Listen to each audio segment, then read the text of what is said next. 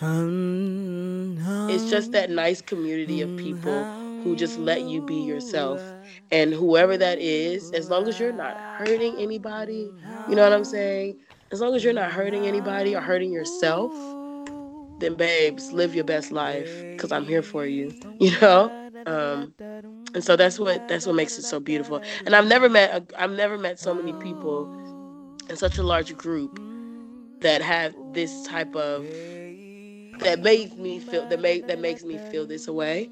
And so to come here and to experience that, it's it just it gives the world a better outlook, you know? It makes the world feel a little bit more. I don't know how to put it. It makes the world feel a little bit more closer. Doom da da da da da doom da da da da da doom da da da da da doom. From somewhere around the world, welcome to the Black Women Travel Podcast. Hi, my name is Wanda Duncan, and I'm so glad you're joining me as we explore the paths of Black women who've made travel a large part of their lives. Welcome to the show. Doom da da da da da doom. Thank you so much for taking the time to join us on no the problem. Black Women Travel Podcast. Yes. Can you please share your name, where you're from, your um, business name, and your current location? Okay. Um, well, my name is uh, Brittany Plummer. I'm originally from Indiana, Indianapolis, Indiana. Um, lived in New York a little bit before I left abroad. Um, I was currently involved in a business called Duchess Incorporated here in Vietnam. It's an event planning business. Um, I've let I've relinquished my power and give it all to my best friend because I have future endeavors that I'm moving on to, but that was my business name. Um, and I am currently based in Ho Chi Minh City, Vietnam. I've been here for almost two years now, and on Halloween will be two years. Yes, okay. So, like, Brittany, talk to us. Like, give us the tea. So, what happened? So, Brittany was in the Midwest, Indianapolis, Indiana, and yeah. She was like, "This is not for me. This is not what I want my life to be about." No. So, so walk us through it. Like, what happened? Um, well, my father's originally from Jamaica, so it kind of started there. My dad, my mom and my dad used to pack us up. My mom was a little bit of a traveler as well, but not as much as my dad. And so when we were really young, my mom and dad would pack us up into our, our red minivan, and we would just drive across the United States to different cities and see different family members.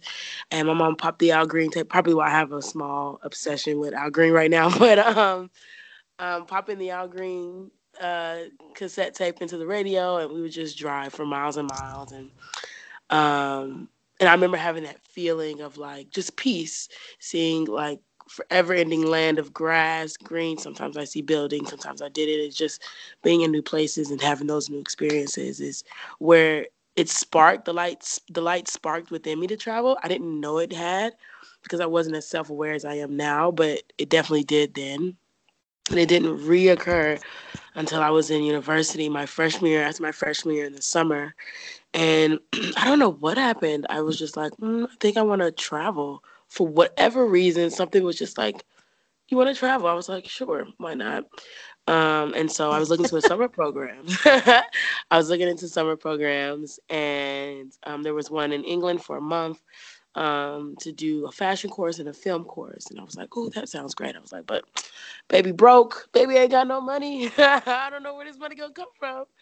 Um, mm-hmm. So I went over to the study abroad office um, and, and, and talked to the ambassador. Her name was Janice Halpern, which forever will be one of those people in my book of like great greatest pe- humans I've ever met in my life. She's definitely one of those people.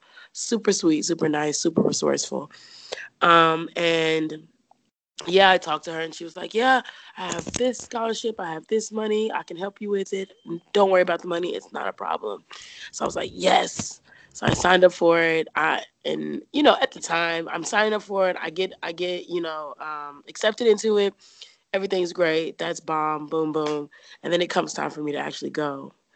And I'm just like, whoa, that that happened really fast, and I'm I'm scared and I'm freaking out and I'm like, oh my goodness. And my school, as is the schools in the United States, financial aid just decides not to kick in until, you know, a week or two after I'm already there. Thanks. Thanks, school. Thanks for looking out, you know. And at the and like I said, I don't come from a, a family with money, you know, so my mother gave me the little bit that she had, but that wouldn't last much anyways, especially since the pound is up fifty percent, a little bit more than this than the dollar anyways at the time. And so I'm sitting in there and I'm worried and I'm like, I can't go. I'm not going to go. I just told myself, I told my mom and my sister, and I'm like, I'm not going to go. This is it. And I, I called my dad and I told my dad, and he's, he's always the one that's just like, stop doing that. You're going to go. You need to go, blah, blah, blah, blah, whatever. And he's just giving me so much more anxiety. So I was like, I can't talk to you right now. I talked to, I talk to my, I'm talking to my mom and I'm like, Mom, I'm not going to go. And of course my mom's like, I understand, babes. Cause she's like, I can't get in a car and hop into, hop over in a car to drive to see you. That's a whole, a whole days, days plane ride away type of feeling. And so she's like, I understand. I get it, blah, blah, blah. And so the ambassador of the program that was in, already in England called me. Well, I called her or some something of the sort. And I was like, my financial aid hasn't came in. I'm not going to go. I have no money, blah, blah. And she literally was like, if money is the reason that you decide to not go on this trip, then maybe you shouldn't go. She was mm-hmm. like, don't let money hold you back from to have for having a, an experience that costs more than money could ever give you. And I was like, okay. She was like, get on this plane. You have plenty of supporters here. All you got to do is ask, and we're here to support you. She was like, hop on that plane, and I'll see you when you get here. And she hung up the phone. And I looked at my mom and I'm like, Mom, I'm going to go. And my mom just, she, I could see, tell she died inside. She's happy for me. Obviously, she's my mom. But she's like, she's like, I just died a little bit because my child just said she, she is going to go. I thought I had her. Shout out to my mom. Love you, Mom. But um, yeah, she's just like, oh, damn. I was sorry for me to cuss, but damn, like, oh, she's, she's going to go. Um, so yeah, I packed. My things were already packed, so I got on, went to the airport, got to the airport. There's a group of people that's already going, and I hopped on that plane, and I have not been the same since. I have not been the same since. Um, it was what I was truly meant to do, and I'm so glad that I ha- I don't even know the, remember the woman's name, but I'm so glad she was that that that voice of hope on the other side of that phone, telling me this is what you need to do, because it it all comes full circle for me years later, um, that happening and it just being a being something that's just changed my whole world and changed my whole life so far. So what a story, and what a storyteller. Thank you. I try. Wow. You know, I so like Um, side, wait, sidebar? Yes. One minute. Uh, are you close to your internet router thing? Yes, I am. Okay. Okay. Um, girl, so you had so much support. Yeah, I did. I did. I had a lot of support. I had, yeah. I had quite a quite a quite a bunch of support, which was, in my mind, I'm just like, you know, when you go through these experiences, you're in your mind, you're like, oh, I'm in this alone. But there's so many people there holding your hand, like, babes, you got this. Just baby steps, you got it. I'm here for you, you know. But in that time, I'm in my head, and I'm just like, I'm in this alone. Like, what am I gonna do? I'm just freaking myself out as I do in situations, but it all turned out to be great. It all turned out to be wonderful. What What was it that that trip to England gave you? How long did you spend there, and what what happened there that made you radically change? You said that you you just never been the same since. Um, I was only there for a month, but it wasn't the change. The change didn't happen until I got until I was back on American soil, back in Indiana. That my it felt like flowers were blooming in my brain. It felt like like something within my brain was, it was already there, but it wasn't, it hadn't started to grow yet, right? It felt like it was a seed that was there that I didn't know was there. And then it felt like me traveling was the water. And then me coming back was just like this flower that bloomed. And it was just like, babes, the world is so much bigger than you know, and you need to see all of it. So I, um, it just, it was this, it was so interesting because we were, I remember the moment, like it was yesterday, I was sitting in the car and my mom got me my, like, I was like, Mom, when I get back home, I want Hot Cheetos because I'm such a chip fan. But I'm like, Mom, I want Hot Cheetos. So I get in the car and of course she's so happy to see me. She's like, here's your Hot Cheetos. And I'm like, yes. And I'm sitting in the backseat, I'm eating Hot Cheetos and I'm looking outside at the sky and I'm looking at my surroundings and it was just like, like something went off in my mind and it was just like, I gotta go again. I need to keep doing this. I got to keep going. I don't know how I'm going to do it, but I got to keep traveling. I got to keep going, right? So, um, yeah, it was, I, I can't really put it into words. It's more of a feeling. It was just this feeling of of, ex, uh, of of excitement and peace and hopefulness of this whole new world that I have yet to explore and this, all these new experiences that I have yet to experience. And, and then, yeah, I just haven't stopped then, really. So what year was that that you did that month in England? Uh, twenty twelve. So it was twenty twelve. And then mm. the next time you left was after you graduated, I suppose, right? No, I left again. I studied abroad twice. Um, I oh. went the spring of my junior year. Yeah, it was the spring of my junior year. I went to Italy for a semester because I was doing fashion. My degree's in fashion and I went to Italy to study fashion there, and it was such a great experience. Um, the culture, the food, the people, the architecture, the history, beautiful. It, the country's beautiful. I loved being there. It was the best four, four months of my life. One of the four months of my life, best four months of my life. Um, just so much to experience, so much to soak up. Not only that, but being doing fashion in that country and being amongst the art and amongst other artists and just being exposed to that was just something so beautiful and so enriching for me. Um, 'cause I'm such an admirer of art, you know, even when my, as is my degree is in fashion, which is art within itself. But not only that, you know, whether it's um, theater, you know, musical art or, or art painting or sculpting, it doesn't matter. I'm I'm just an admirer of all things that are art, really. And having that experience in Italy was beautiful. Um, I came back.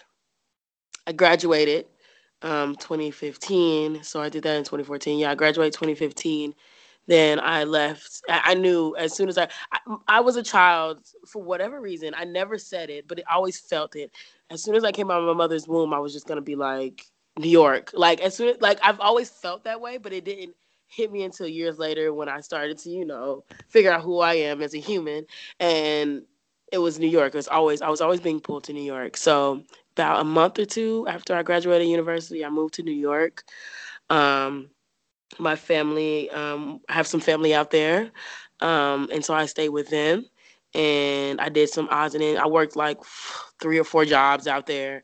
I was living with them, and I had a car, and I was working three or four jobs. I was really, they were helping me. Obviously, they were supporting me, and they were telling me the do's and don'ts, but I'm one of those people that's just got above my own head, and so I'm out here doing all these other jobs. I was nannying. I was working in fa- a little bit in fashion.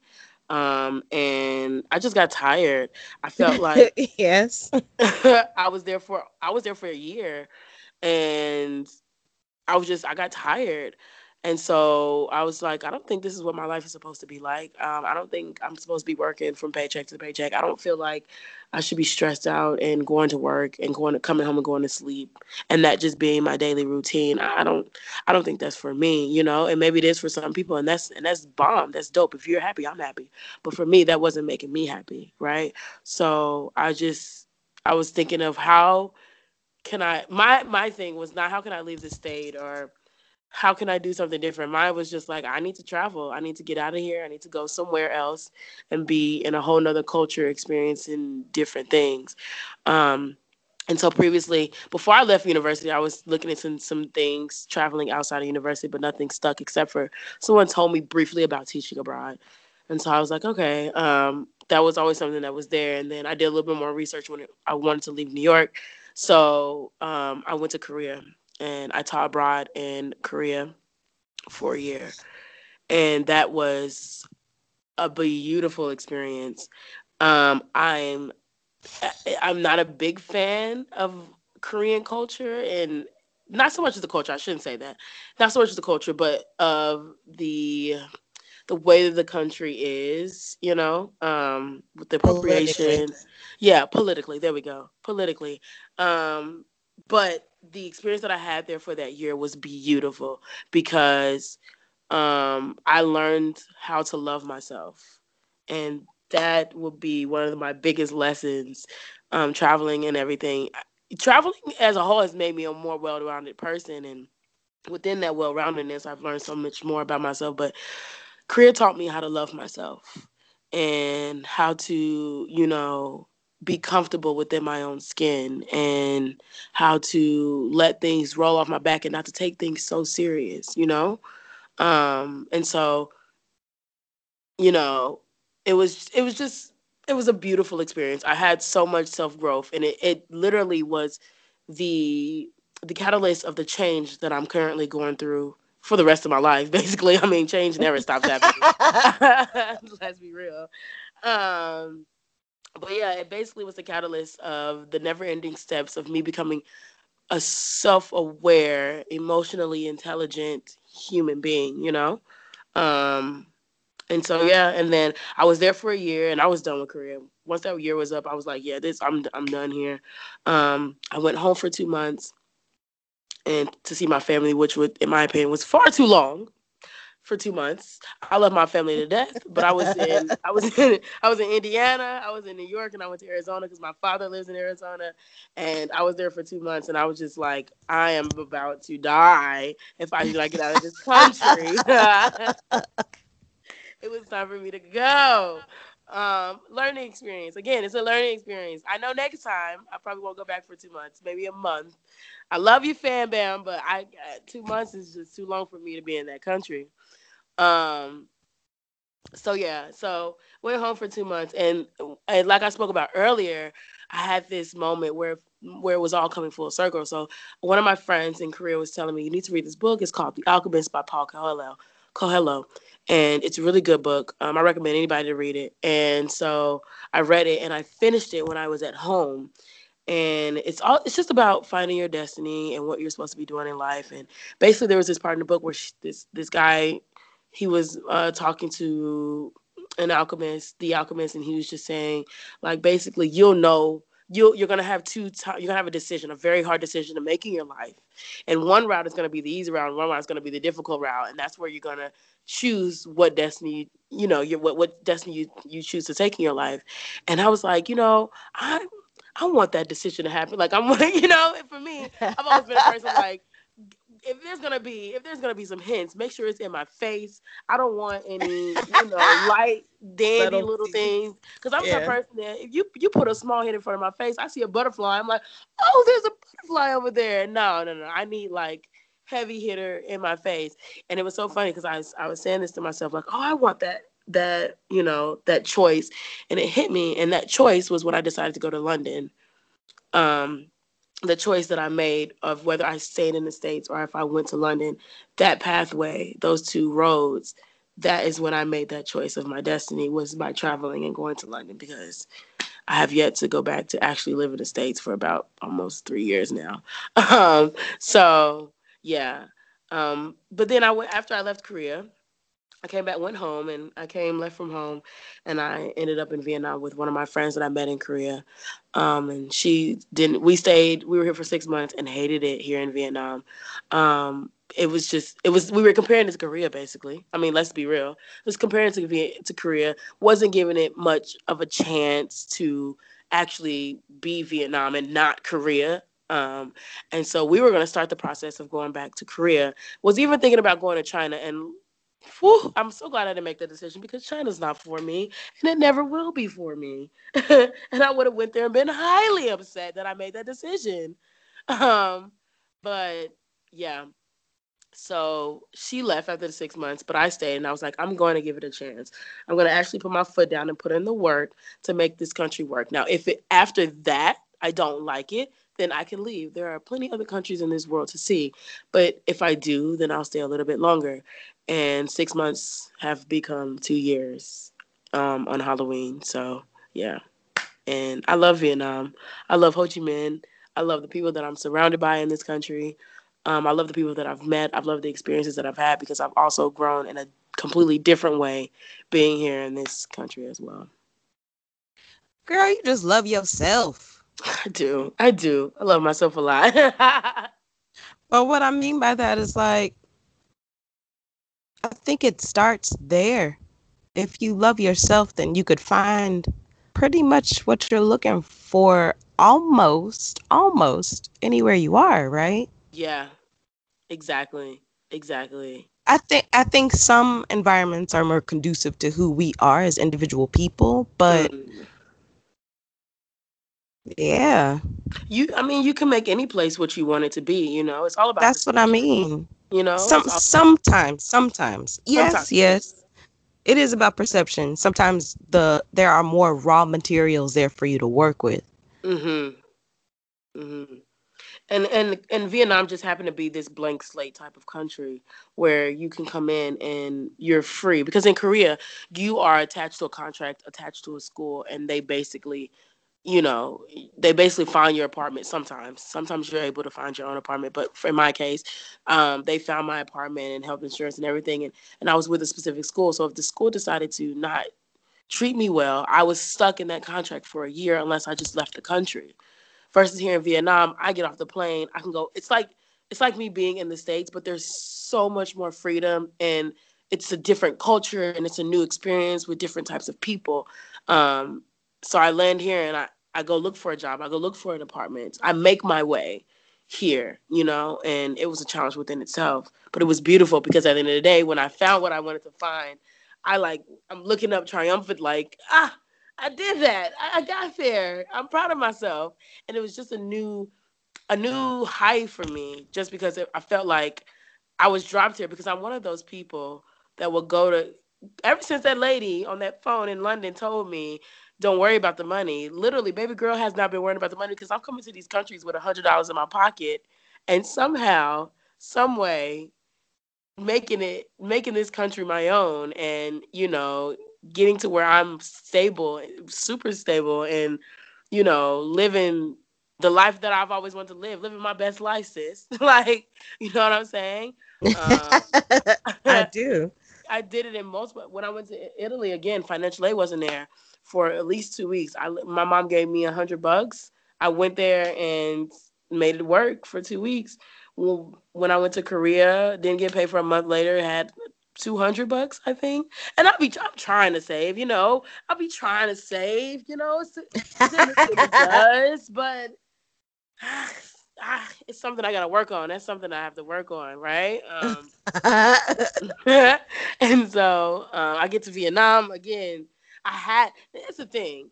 I left Korea with money. I had a nice little chunk of money saved up. And then I took my butt to the States, got to the States, and spent up all my money. And then got here with two hundred dollars in my pocket. Again, I don't know why it's either one hundred or two hundred. It never goes up higher than that, you know. Um, and, like, yeah, I'm fine now. You know, got my own apartment and everything, bike, working a great job and everything. So, yeah. But it's lovely. So let's talk about a couple things. So you talked about appropriation in Korea. What do you mean by that? Um, whew. So when I was in Korea, um, you know, they have their K-pop and they have their um, they have their media. And one thing that always So to base it off, I'm teaching their children. And so anytime you're in Korea, now Korea is is quite developed technologically wise and everything like that. It's quite it's quite technologically advanced in more ways, in some more in more some in more ways than the United States, I have to say. Um, but we're there and I'm teaching their kids and I'm walking down the street and and everybody thinks that I am African, which is not an issue, but instead of assuming, we should ask questions, because you would not like me to assume that you're from another country that you're not from, Chinese or Japanese, you know, easily offended, you know, um, and the, even the children, and they have access to internet, right? They have access to the internet. They know that Black people are all over this planet, and they don't just come from one place, you know, um, but they just choose to, they just, I don't know why, they, it seems like they live in a bubble out there.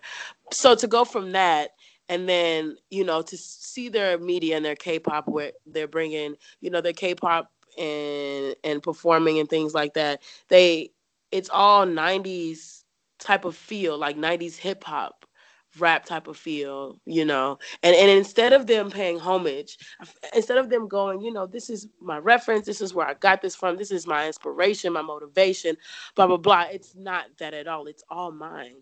I came up with this. I did this. And the whole thing about Korea that bothered my core on a consistent basis was that they loved my culture and they loved where I came from, but they did not love me as a human being. And that's yep. what bothered me. And that's what yep. and that got got to me while living there, you know, was that, you, you know, you love, you love the clothes, the style and the design of the things that come out of my struggle or my culture. And you love, you know, the things that we have to say, or you love, you know, The swag, mannerisms, the swag, the mannerisms. You know what I'm saying? But you don't love me, the skin that I am, right. the human, the person that I am. You don't love me, but you love what I what I produce, and that's not okay. Right. And that's what makes me angry about living in that country and being over there. Um. So yeah, that was a big thing, um, and it really was like it was kind of like a ton of bricks. In a way, being there and seeing that, and I was just like, "This is insane," because they I, they live in a little bubble out there. Like the country is the country's beautiful, I will say, and um, I've met some wonderful people out there as well, um, some really close friends. But that whole little system over there is just kind of like just got me warped, because I'm just like, I don't, I, I don't get it, I don't get it. It's like a factory of mass production. Like it is. I think that. Uh, I want to say this and not sound away, but I believe that a lot of Asians have been very good at reproducing, not just in the sense of everything is made in China, but in the sense of culture. They see yeah. what works, and they're able to reproduce that like flawlessly. Yeah, and and my thing I, is- it doesn't ha- it doesn't have the real soul, but if yeah. you look. If you look at the sound, if you look at the, yeah, at at the product, it will. It is like it's it's an imitation. Yeah, and what blows my mind about it all is that like the history of Asia, you know, is so beautiful. They have such a they're so culturally rich, you know, like they have so many great components, you know, from all kinds of things. And it, it, so for them to, for, for it to be this thing now where things are being reproduced instead of them, instead of there being an original, it's just, it's kind of interesting. And it's kind of a little bit like, I don't feel like they need to. I feel like they come from such a culturally rich background that there's, that if they were to, you know, to be an original of whatever, to have an original of something that they, you know, to have an original of their own, it will probably do just as well. I feel you. Yes, that. All of that.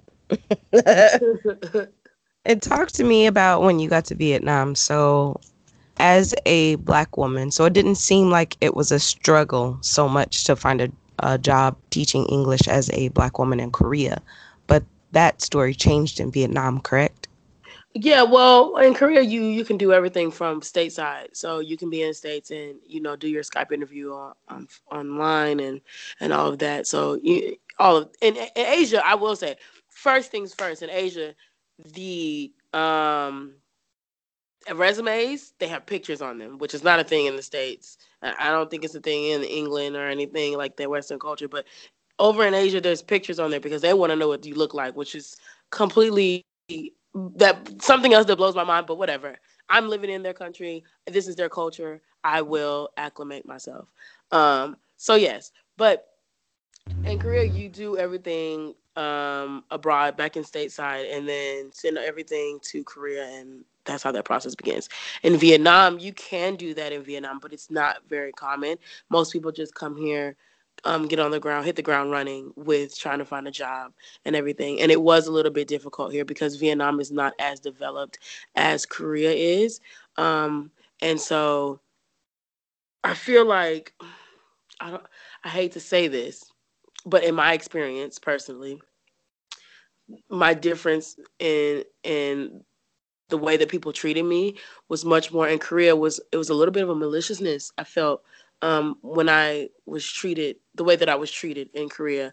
Um, not so much from the younger generations; it's much more from the older generations. Um, always the the the gawk, the, the ah like scream like they they they're shocked that they've seen me. And things like that, which is, I understand it because maybe if you, you've never seen a black person before, and that's fine. But it, there has been times where I've gotten some malicious type of behavior from people. Um, versus in Vietnam, it's much more of a curiosity thing than a maliciousness. It's much more of like, I've never seen you before, but I do, I would like to know of you or who you are, or where you come from, um, type of feel. Um, and yes, in both countries, I you get the staring, touching, touching my hair. It all gets annoying at some point, but I have learned um, touching my hair, touch, like touching me will always be a thing that's like, no, that's not okay. Please don't do that. It's disrespectful because you wouldn't like it done to you. But as far as the staring and the looks and things like that, I've learned to to look within myself and figure out, you know, people have eyes to look, right? And yes, in my culture, staring too staring too long is a sign of disrespect of some sort. Of some sort, um, but I'm not in my culture. I'm in someone else's culture, right? And so they are curious and and they're they're open to learning. So I've learned that it's in Asia because the staring still happens. I've just learned to be comfortable within myself and to learn how to control my own emotions because they're not the reason that I'm upset that they're staring. I am the reason that. I am upset that I'm staring. Therefore, I need to figure out why that makes me upset. Yes, it's a cultural thing because I come from a different background, but also why why why should they why why should that bother you? You are in their country and they're curious about you. Why not be accepting of that and why not take on why not take on that energy and be, let it be something that's positive instead of negative? Um, so I've learned how to you know, be a better human because of that. Because when I first got here and, you know, you walk on the tourist roads and they're just like staring like, oh my goodness. Like, and Vietnamese people will point and laugh. And that's like, that's like a big thing where it's just like, did they just, did she just, uh, no, she, uh, you know, uh, and things like that. But being here, I've learned to be comfortable within myself, to be okay with it, and just receiving that energy as something positive instead of being something negative. You know, I just, why I'm, why am I going to let something like that bother me? There are so many other things to worry about in this world, and I'm going to let something like that bother me. I just, it's, it, it's, I'm better than that. It's better. I'm better than that. So, so you took it to another level, though, like, it's not only it seems like you're okay with people looking, you're giving them a show because uh, my girl is walking around with purple hair. she's yes. showing she's showing legs. She's giving them cleavage. Always, babe. Like I, I'm comfortable in my own skin. One, like, and that's the thing. It, it's it, yes, like I, I'm comfortable in my own skin, and I love who I am, and. I, it's been a long time coming for me to become this person. And now that I've become this person, you better believe I'm about to bask in the glory of all that is me because I have not always been this person. Therefore, I'm about to celebrate until I can't celebrate it no more, you know? So. so do you think that that you said you started to love yourself in Korea? Do you think that it came from being treated maliciously?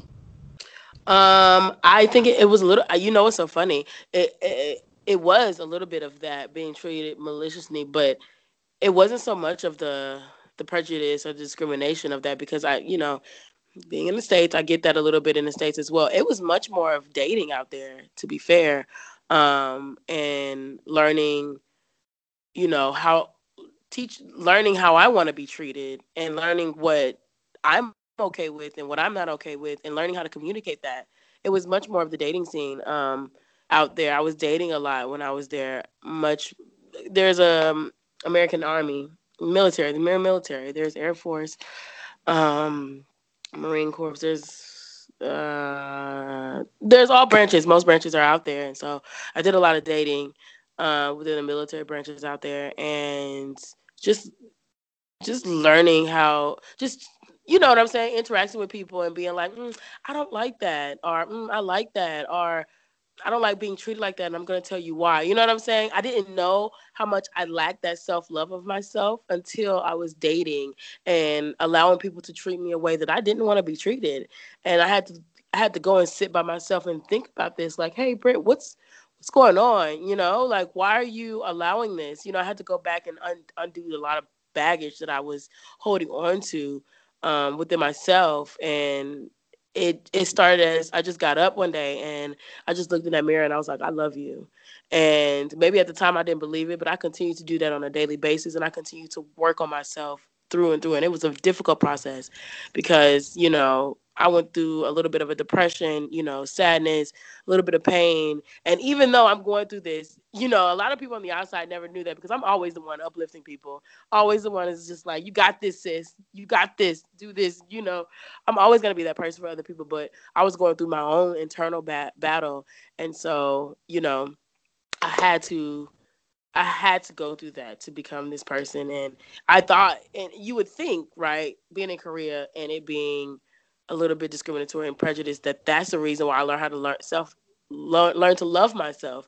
But no, it was much more of the dating aspect of, you know, being treated a specific way and not being okay with it, and, and figuring out why I was allowing myself to be treated this way and going forth, trying to change that behavior. So the way that you were treated by the men you were dating, I assume yeah. it was men. Yes, that yeah, you were men. dating um, in Korea was different from your experience from dating prior to that? No, it wasn't. It was what what aided the the change was that I was in a whole different country and having a whole new experience. And it's it's being okay. So being at, in the States and being at home, the way that I was being treated, unfortunately, it's normalized in cult- in our culture, you know what I'm saying? And I didn't see it as anything wrong when I was in the States, because being surrounded by that, then that's okay, because you don't see any different and you don't know any different. And so when I go abroad and I'm being treated that way and I'm being surrounded by different types of people, um, and I'm... you know what I'm saying? It's a whole new experience for me, and I'm looking. I'm, I'm taking a step back because everybody around me isn't being treated like that, right? I have friends from all different backgrounds, not just from the States. I have friends from South Africa. I have friends from England. You know, I have friends from New Zealand, from Australia, and they're not being treated like that. So I had to take a step back and be like, whoa, this isn't okay. You know, this isn't right. This isn't how I want to be treated. And you, and I feel like I knew that within myself all along, but it just, it took that new experience, that new environment, that new culture to bring it out of me, for me to become more self-aware of, aware of it and being like, oh, okay, yeah, you wake up, babe. Like, there's better, okay. there's better. So, um, tell me, so you said that working in Korea, you could do everything and not be there. And then in Vietnam, it's not really done ahead of time. You have to be there and then search. But you were able to to get a contract easy in Korea versus Vietnam. What would you say the difference was there? Is that true? Like, was it easier? Yeah, it's true. I think uh, m- mainly because Korea has been doing E S L, like uh, hiring teachers abroad for um more years than Vietnam. I don't know the specifics, but I know for a fact that Korea has been doing it longer than Vietnam, and Vietnam has just recently opened its doors to a lot of different cultures and and allowing uh, teachers, uh, people to come over and teach English and, and within their country. So I think it's just more so of that, of it just being a more normalized thing in Korea versus Vietnam. Because you said in Vietnam, people said that you should go back to your country where darker skinned people could get a job easier, that life yes. wasn't easy for dark-skinned people. They called your hair messy. They said it looked like you just got out of bed. Yes. Well, that was in China. Oh, that was in China, not Vietnam. Yes, I was when I was looking for a job in China, and one of the recruiters, and that didn't even come from a Chinese person. That came from um, a white male from the States who told me that. Um, so, yeah. And that, and I have had a little bit of that here in Vietnam, but it has never come from Vietnamese people. It's always came from westernized white people. So there's that. Okay. Thank you for clarifying that. Um, so you are the first first in your family to have a bachelor's.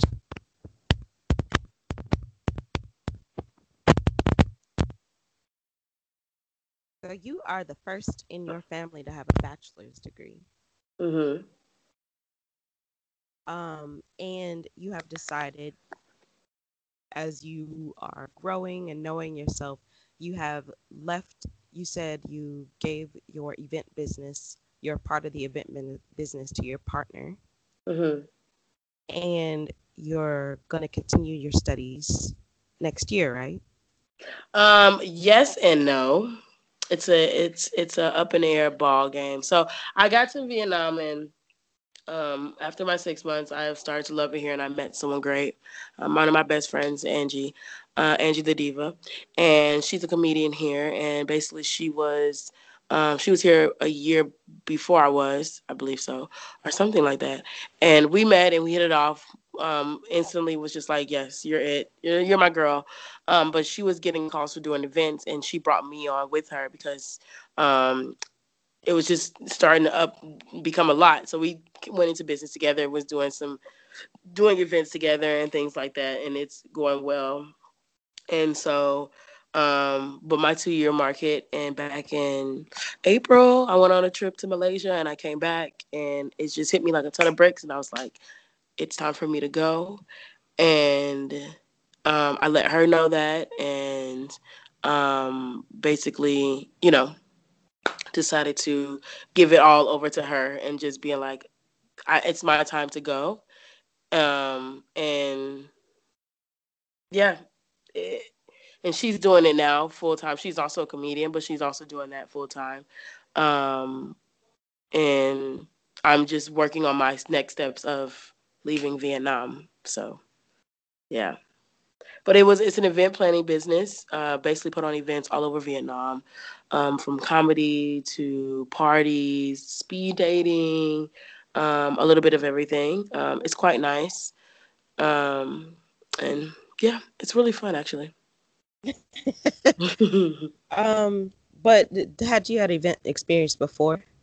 Yeah, I did a little bit of event planning back in the States in university um, for a wedding company, um, just for a couple of months, and also doing a few fashion shows and things like that um, in university as well. So, yeah, I had some event planning experience. Um, but my degree's in fashion, and as much as I love event planning, my baby will always be fashion. Although I'm teach, I was teaching in Korea, and I'm still teaching here. Um, I'm slowly working my way back toward that. So, what is your dream with fashion, baby girl? I have no clue. That's fine. Clue. I have not an inch of clue. And, I mean, you right. do though. Okay, but you do though. You have like some clue. You have some idea of something that you want to try. Um, I, I honestly, I just want to be engulfed in art. Like, I love fashion, and if it, if I what I whatever I end up doing that makes me ultimately happy is fashion, then beautiful. But if it's something else, then it's something else. I've been being here in Vietnam. I've dipped and dabbed in a lot of different things. Um, I I did. I've painted a friend's body before. Um, you know what I'm saying? Um, currently planning a fashion show. Um, I've, I'm doing a little bit of everything. I just, I'm, I'm an artist. I love art, right? So I have no clue what it is that just, that, that is something that I want to do for the rest of my life. If there's one thing that I want to do for the rest of my life, maybe there's multiple things, and maybe that's why I am dipping and dabbling into, into different things. Maybe today it'll be me paint doing murals somewhere, and I'm in love with it, and then one day I fall out of love, and then I have to find something else. I have no clue what my dream is. I just honestly, I just want to be happy. I want to be at peace, and I just want to spread love. That's all I want. Talk to me about Mike Williamson. You said that Mike Williamson oh. helped you to find your first superpower. Yes. Okay. Mike Williamson is um, a mentor at my university. Um, he basically helped me write my first resume. Um, he's been, he was an advisor and also a professor over in the architecture building. But basically, I, you know, he would ask me questions and I would tell him. And he was just like, you, he looked at me one day and he's like, you got a superpower. I was like, what? I was like, I got a superpower. Okay, you're funny. He's like, no, no, no. You got a superpower, and it's persuasion. And I was like, really? He was like, yeah, the way you light up when you talk to people and the way that you talk to them, it's, it's very genuine, and it's very honest, and it's very open. And people love that. And and you could persuade you could persuade them with and in any way you would like them to be, um, whatever, however you're feeling or whatever you're saying. He was like, but you have a superpower. And I was just like, that is so interesting. And unfortunately, he passed away some years back. Um, but he was very, just a very nice, gentle, genuinely wholesome human being um, that just, that sprinkled his light all over the world. And I appreciate him for that, because I was one of those lucky humans that got to, to get, receive some of that light. Um, and it definitely made me into who I am today, learning that I have a superpower where, you know, I have the art of persuasion and, you know, talking to people, motivating people, you know, so. And tell me about what you did um, around Black vaginas there in uh, Vietnam. Um, again, yes, like I said, been dipping, dabbing into different art. Um, I performed in a sister play of the Vagina Monologues, um, the V Exclusive. So V Exclusive is um, part of the Vagina Monologues, and I performed a monologue um, about Black vaginas in America and how they built America and how they're not being treated respectfully. And it was my first time doing a monologue on stage, and it was the most, I was so nervous before I went on. But it was the most powerful speech I've ever given in my life, and I was shaking. And I was the last to go on because it was very much an ender piece. Because anybody that have been to the Vagina Monologues or any V Exclusive event knows that it's it's about women's empowerment and like what women are going through, whether it's a black, a woman crossing the border and she's dying, or uh, one of my friends did a piece um, who's from Bangladesh about being married a child. wife and then killing herself. It's it's so intense. And so my piece was that empowerment piece at the end. And, you know, just I just went on stage, memorized my monologue, and I just gave it the full power that I could. And it was this big relief of like, ah, uh, that felt good. That felt good to say. That felt good to tell people. And it was great. Um, it was it was, yeah. It was a really good experience. Your monologue was by Kimberly Crenshaw, correct? Yes, it was by Kimberly Crenshaw. Yes, spreading a good word. How was it? How was it received? Like, oh, people loved it. Yeah, yeah, yeah. And that's the good thing about being here in Vietnam, though. This this country. Um, what I found is there are a lot of artists, a lot of artists here, are aspiring artists, are people just practicing their art, whether they want to do something with it or not. There's so many artistically intelligent people here. And so, you know, when you have these events, you get those type of people in the room. And so, you know, at the halftime, when we when we were doing the show, at the halfway mark in the show, people are outside crying. Like you could cut the you could cut the tension in the room because it's so deep and and intrinsic, because it's reaching into your soul and it's grabbing your heart, and it's just like, do you feel this? This is what these people felt, you know? And so the ha- halftime comes through, and, and it's right after the piece, after my friend did that. Um, she's killed herself because she's married to this older man, and people are just outside like, I don't know if I should go home or if I should stay. I'm like, people are just going, going through the emotions, and it was beautiful. I love it. I love it. Like, yes, feel that. Do you feel that? Like, you know? Um, and then, you know, come back inside, and then or the second half starts and I do my piece, and people were loving. Like, a lot of my friends said they felt like they were getting an education lesson. They were like, you know, I've never knew half of this that happened. So for you to be telling us this, and, and you know, it didn't feel like you were saying, it didn't feel like you were reading a monologue. It felt like you were speaking from your own experience. And, and I didn't, in my mind, you know, I'm I'm just like, you know, I went up there, I performed it. I, I think I did great. I, I feel good about this. But they were just like, you were so movable. Like, I I was, I couldn't take my eyes away from you. Like, you were making me angry, you know, before you even, before I even knew what you were angry about. They felt the energy that I was giving them. And that's all I wanted. I just want people to, you know, have some understanding and some compassion for one another. Maybe the world will be a little better if we, you know, try to understand each other instead of judging each other, you know? Um, and, but yeah, no, it was received very well and people loved it, and standing ovation because it was the end piece, and we did R E S P E C T at the end, um, with all the women and the men that, that performed in the, the uh, play. So yeah, it was nice. So I have seen you put that idea of trying to create mutual understanding and practice. So um, I rolled up on you in the middle of the street in Penang, Malaysia, and was like, hey, girl, would you like to be my best friend? And you was like, yes. And so we went to a club at some point uh, mm-hmm. during your stay here, and this Russian chick reached up and touched her hair, and mm-hmm. you grabbed her hand and you said, you need to ask me first mm-hmm. before you do that. You can mm-hmm. touch it, I'll let you touch it, but you need to ask me first. Mm-hmm. And you know, there's like a lot of conversations being had around this and the sacredness of Black women's hair, and how mm.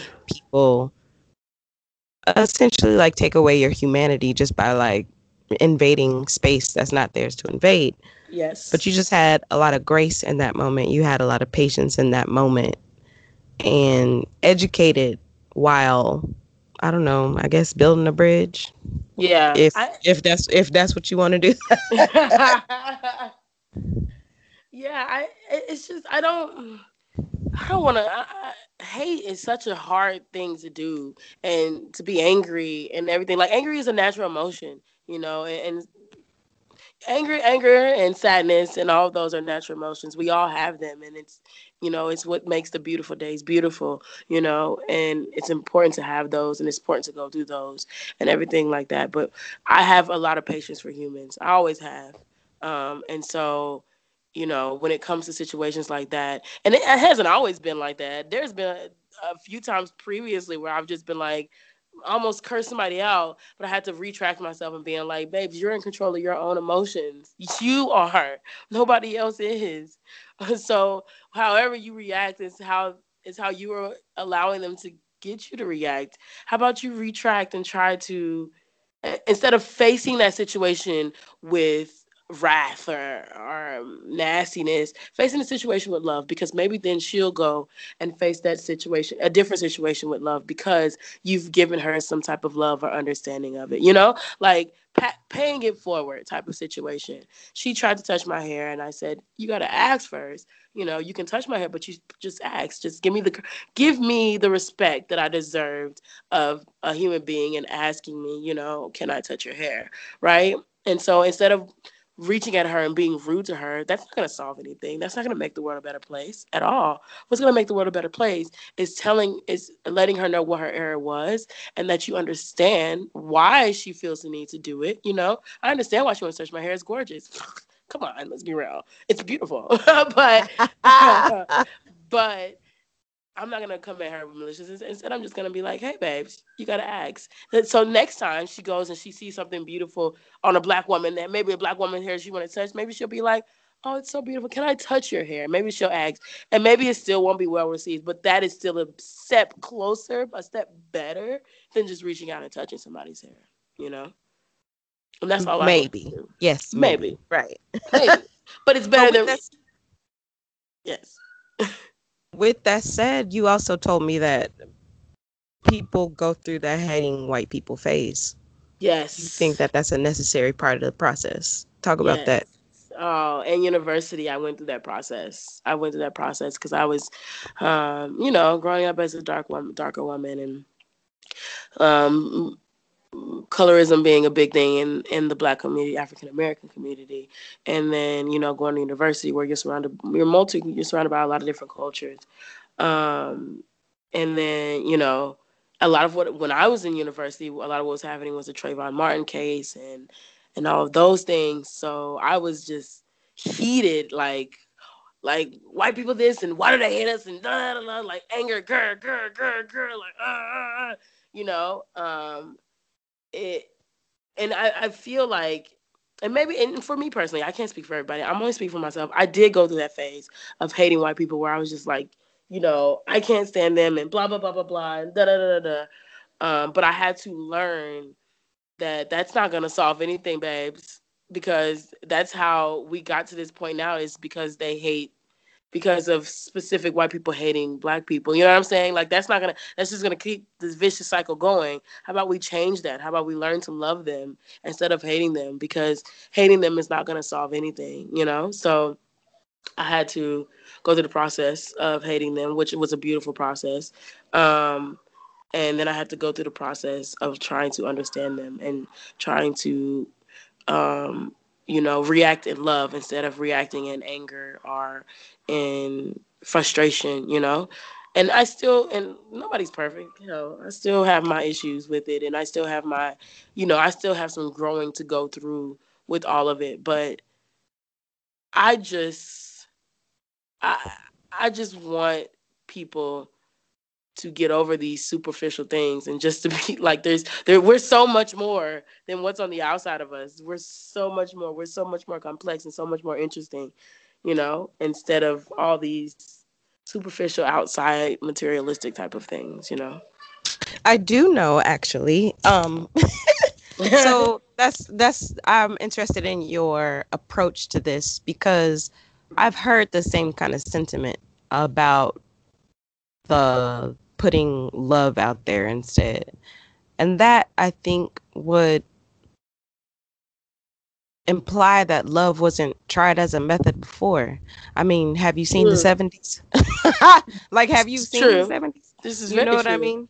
Yeah. I think that I think that it's not like Black people have put up a, a resistance and it's a mutual hating. I think yeah. Black people have tried to exist, Black people have tried to survive, and mm-hmm. Black people have tried to thrive regardless of how white people feel about them or mm-hmm. any other race because, you know, imperialism, uh, whenever white people's attitudes carry over to these other countries and people view us in a certain kind of way as well because of how we are marketed. Yeah. Largely due to being filtered through that white lens. So... So I don't I don't think personally that yeah. it's a lack of love. Mm.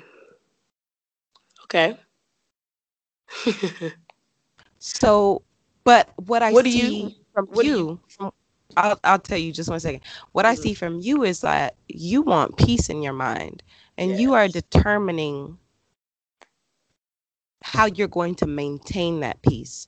And yeah. so by not letting people agitate you with their ignorance, you are keeping your peace. That is what's most important to you. So it's, yeah. it's again, I think it's more about you just loving yourself. Yes. They, so. they, they receive that love as a benefit because you have calmed it, because you have confronted it, because you are having that conversation constantly with yourself inside your head about what it means to be a an empowered person, what it means to be evolving, what it means to be Brittany, what you want your mm. life to look like, that mm. people are meeting you at the place where you are. And that place is, you just want to have a good time. Mm-hmm. You want to enjoy the experiences that you're having. That's what, that's what I'm thinking. Okay.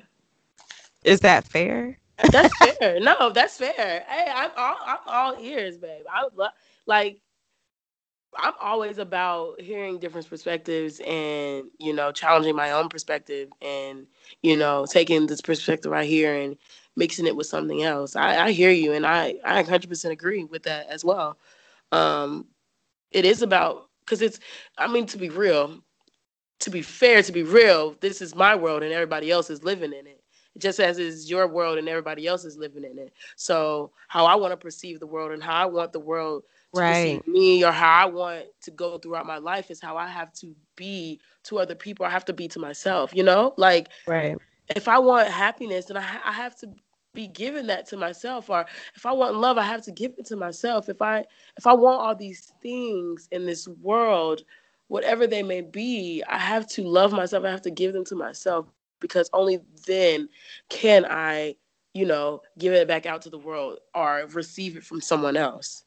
You know, it it's it's true. It's super. It's so true. It's very much true. Yeah. And that's just how I try to go through life. You know, like, because I. I I, I don't want no problems with nobody, you know. I just, I just want to be la-di-da. I just want to be la-di-da, Brittany, unicorn, floating amongst human beings, you know, living my best life. But that is exactly what you've created. Like, mm-hmm. like you talked about um, the type of people that you hang out with in, in yeah. Saigon. So you had that six months, and you were like, "I'm about this piece. This sucks. I don't like, like it." Yeah. And you switched all of that around, and you talk about people like they are family. You you say that um, you don't have time to be around judgmental people. So you have been no. able to find people that see you and who give you the kind of experience and the kind of atmosphere that you enjoy being in the most.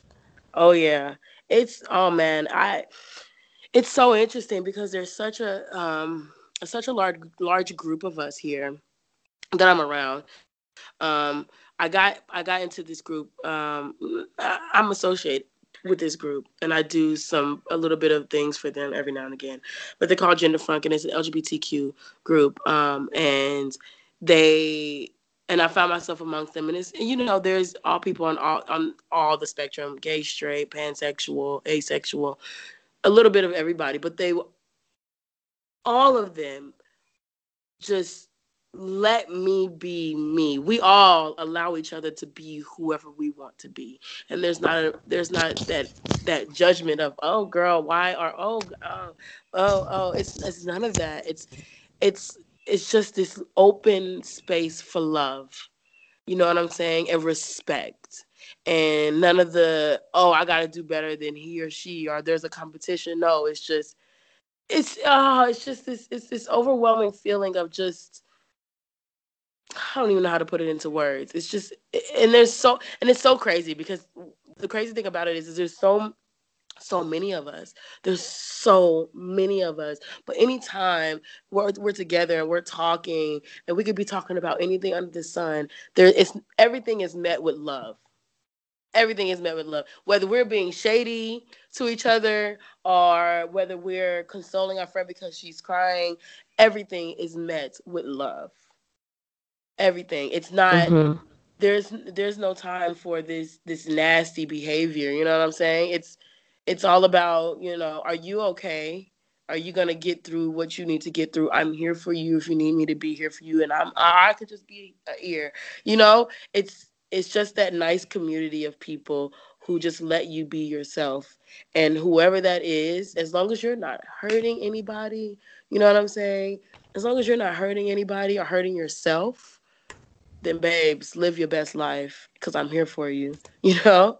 Um, and so that's what that's what makes it so beautiful. And I've never met a, I've never met so many people in such a large group that have this type of that made me feel that made that makes me feel this way. And so to come here and to experience that, it's it just it gives the world a better outlook, you know? It makes the world feel a little bit more I don't know how to put it makes the world feel a little bit more closer, you know? Um, and it's yeah. So yeah. It's it's quite nice.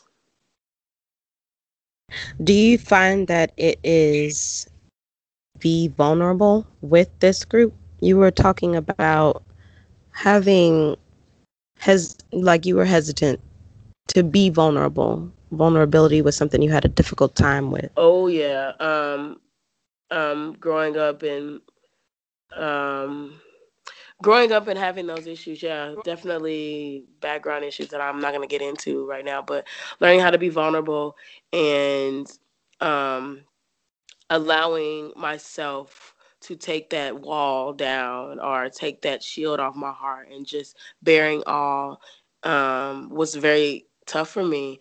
And I've learned to, I've learned to just let that go, you know. Being within this group, I've, I'm very much vulnerable. It's easy for me to be vulnerable um, within this group because they just, you know, it, they give me that space. And so who am I not to take up that space, you know? Um, just because I've learned how to be vulnerable, because I, it was a learned behavior for me. I didn't know how to be a vulnerable human because of previous experiences and things like that. And I've just built myself up so much that I had to slowly take those blip blocks, those blocks down and and just let go and stop being so angry and stop being so judgmental and learning that the world is not as black as white as I want it to be. So can you talk a little bit about um, what has helped to keep you grounded as you've been trying to figure everything out, switching jobs, switching countries, trying to move um, on into this next phase? Meditating, meditating and always holding on, because one of my life mottos is will always be everything's going to be okay. Everything will always be okay. As tragic and messed up it may be, it will always be okay. Um, and that's something that I always hold close to myself because it always ends up being okay. And I might be going through a whole meltdown, a whole little, you know, tantrum like this, my life is over. But at the end of the day, I know it's going to be okay. Um, but meditating, um, just taking taking those days for myself without seeing any human. I'm a highly social person. I love talking to people. I draw my energy from people. Um, but there are also times that I do need that balance, and I do need that time to be alone and not hear or see or smell another human. so, um, so yeah, learning how to basically learn how to balance, um, because I'm one of those people that are, um, if there's a lot of people doing one thing, I'm slow to do it. And then I, it's it's so weird for me because I hit, I do a I do a, a hump, I do a hill type of thing where I'm slow to get to, to do those things. And then I do it all the time. And then I, I find this balance, and I just, I find the balance within the two, and I do, I, I stay within that balance. Um, so yeah, definitely learning how to find my own, my own space and my own corner. Um, because I've recently, back in April, I moved in with two of my great friends, and it's been some years since I've lived with other people. And this is different because these are two close friends, so we see each other all the time and every day. And it was getting too much for me, and I had to sit them down, and I had to communicate uh, with them that I was just like, you know, I just need my one day where, you know, I'm just by myself in my room. There's no knocks. There's no, I don't, you know, I'm just alone in my solitude. And they completely understand because they're wonderful humans, and they completely got it, and they completely understood. And they were like, yeah, we get it. Like, you need, everybody needs those days. And it just, all it was was just, it was just me needing to communicate that. That's all it was, was just me needing to communicate that. But I, I couldn't figure out why I was feeling so, you know, so like having anxiety and everything like that. And it was just me needing some time to, to recuperate and just, you know, mellow myself out by myself. Um, do you have any different self-care practices, things that you do to like help you feel your best? Um, I definitely do like mirror mantras. My friends, they're always laughing at me because I'm one of those people that will be in the mirror, you know, having a whole little twerk session in the mirror by myself, or just talking to myself about, you know, the qualities that, I, you know, just being grateful for things and being, telling myself what I'm grateful for and just giving love to myself. Um, I go out to the movies by myself. I'll go have dinner by myself. I'll go travel and lay on somebody's beach by myself. These are all things that I need um, for my self-care. Um, but yeah, all those things, just A lot, a learning how to be alone, and because I do, I do quite enjoy being alone, but I do quite enjoy being around people as well. um, and just creating that balance. Are there any um, hobbies or interests that you have that aren't about making money? Art, always, always and forever is art. Um, I love live music. I will go, my, my best friend for my birthday took me to see some live music, and I was living my, like, in awe the complete time. Um, any type of art that I can go, whether it's theater, whether it's orchestra, whether it's um, going to an exhibition, um, all things art is probably one of my favorite hobbies. I love going to museums. I I love, you know, going to go see a play or or anything like that. So, yeah. Um, and then when you're traveling, is there like a certain kind of way that you like to explore a new place? Like, does it make you feel like you know somewhere? Um, some things that you do? Um... Not really. I not really. And it's not, to be fair, it's not something that I really have paid attention to, but I don't think so. I don't think there's really much of a pattern. I usually, whenever I'm going to go live somewhere, it's never, I never go visit first. I always just go and live instead of visiting. I'm not that, I don't know, I'm not that type of person, but it's just not me. Um, but usually I'll go, you know, and do some exploring and things like that. Um, But there's, I don't think there's any type of pattern for me.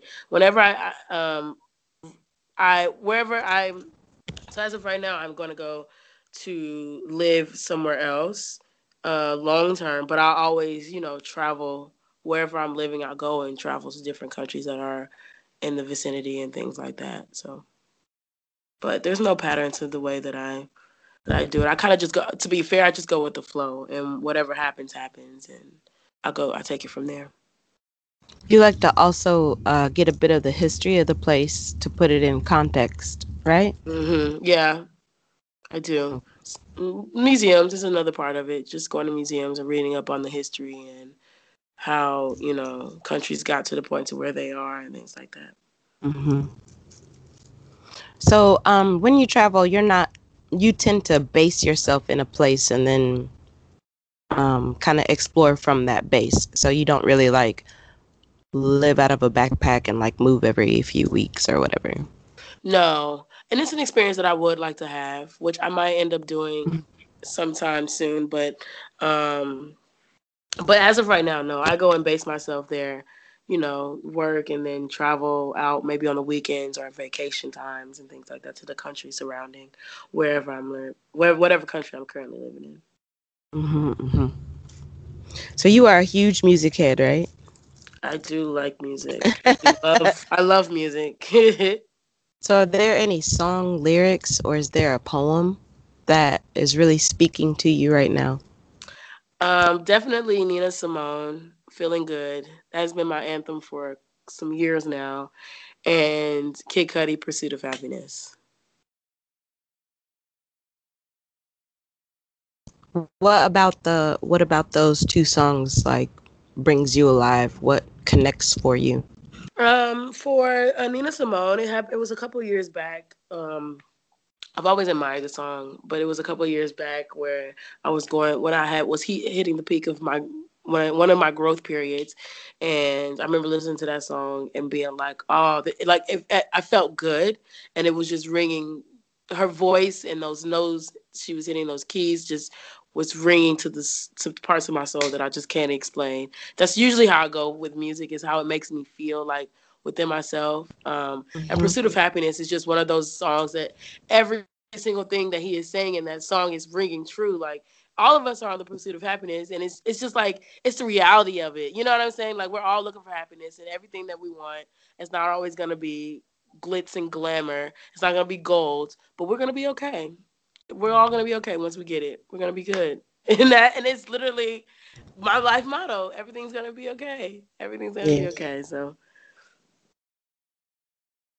well, thank you, Boo Bear. I really appreciate you taking You're the time. You're welcome. Thank you for to chat it up. Us. Thank you for sharing so openly, so freely. Always. I, I, I love doing it. And I, I thank you for giving me a platform to speak about my life so open, so freely. This is the first time I ever did anything like this. Oh, really? Yeah, this is. Oh, one more thing. Let me ask, is there is there any way that listeners can support you in your work? Uh, do you have a website, or do you have a project you're working on that you would love some eyes on? I wish. I would. No, nothing as of now. I'm just, you know, got a blindfold on in the dark, have, looking for the, the, the light right now. So, um, not really. Um, I'm not doing anything crazy. I, if I was, then of course I'll put it out there, but not as of right now. That, that's fine. If people want to connect with you, where can they best connect with you? On Facebook, Brittany Plummer. Brittany spelled like Britney Spears, B R I T N E Y. Plummer, P L U M M E R.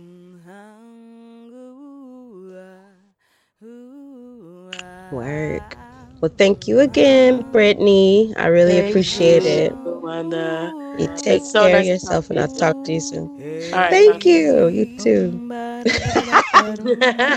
All right, babes. Speak soon. Mmm, barum, ah, um, barum.